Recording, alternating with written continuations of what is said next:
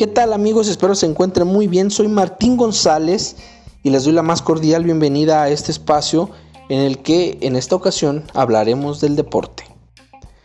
Y bueno, pues todos alguna vez en nuestra vida hemos jugado fútbol, ya sea en la escuela o en la calle, o tal vez supimos de alguien que ha participado en un torneo de básquetbol o voleibol, o de alguien que se reunió un domingo para ver el partido.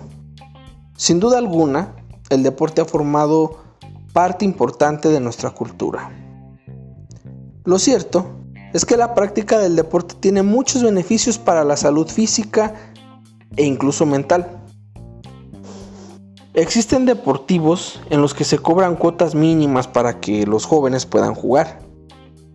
Asimismo, cuando hablamos de equipos de fútbol que pertenecen a una colonia o una comunidad, los miembros del equipo se esfuerzan para conseguir uniformes y balones o pues también pueden eh, conseguir patrocinadores que les den eh, todas estas cosas, ¿no? Y pues bueno, dicho lo anterior, podemos considerar el deporte como una actividad de esparcimiento en el que cualquier amante del deporte puede participar, aunque no sea de manera profesional. Pero esto no limita a nadie a practicar el deporte. Incluso muchos jugadores profesionales como Messi, que jugaba de niño en un equipo de barrio dirigido por su padre, y bueno, pese a otros factores de salud eh, que no fueron ningún obstáculo para truncar su carrera. Este jugador ha llegado muy lejos, quizás esforzándose eh, más que otros jugadores cuyas familias tenían las posibilidades económicas para, mm, para pagar una escuela de fútbol. Pero bueno, ahora Messi ya es un futbolista profesional, ya tiene una carrera. Y bueno, por ello cabe preguntarnos si al deporte hay que considerarlo como una actividad de esparcimiento o de entretenimiento. Eh, pues ciertamente creo que ambas cosas van unidas. Porque cuando hablamos de esparcimiento nos referimos a una diversión basada en una afinidad deportiva, pero lo podemos considerar también como una actividad de, entretenimiento cuando éste se ha convertido en una mercancía que ha abarcado grandes extensiones gracias a los medios de comunicación, principalmente como el Internet y la televisión.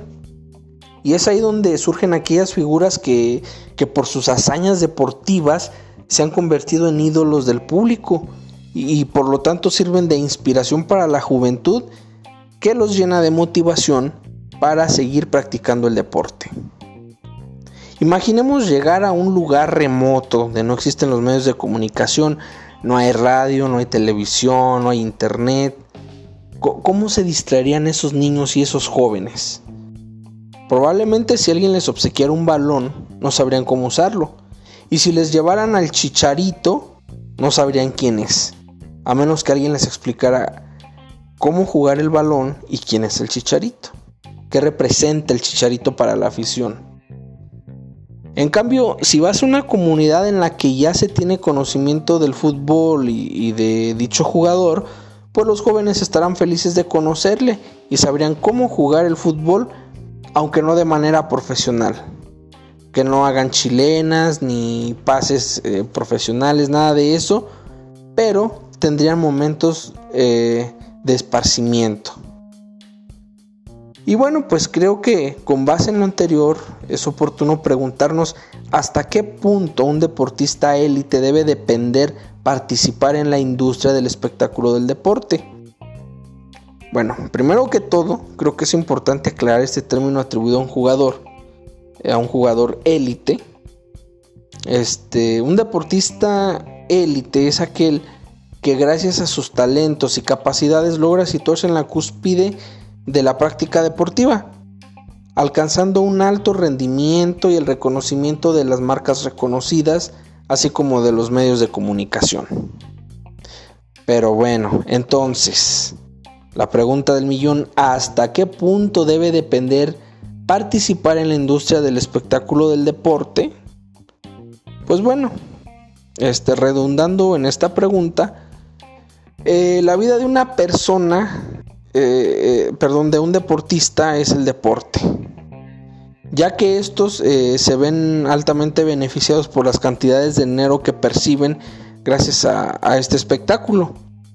Por lo tanto, un jugador élite debe participar hasta que deje de estar vigente, ya sea por cuestiones de salud, por la edad o porque surgió una figura nueva que se robó la atención de los medios de comunicación, de las marcas patrocinadoras y que también logren crear un vínculo con los consumidores o los aficionados, haciéndoles sentir eh, un, que tengan un, sentimiento de pertenencia, de identidad.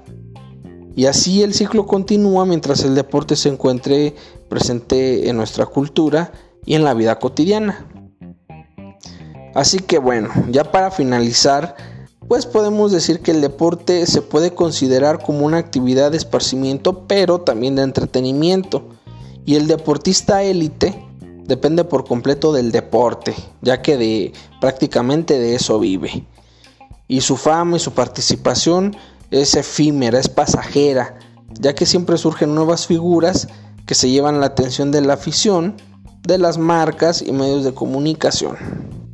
Pues por mi parte sería todo, muchas gracias por escucharme, soy Martín González, hasta la próxima.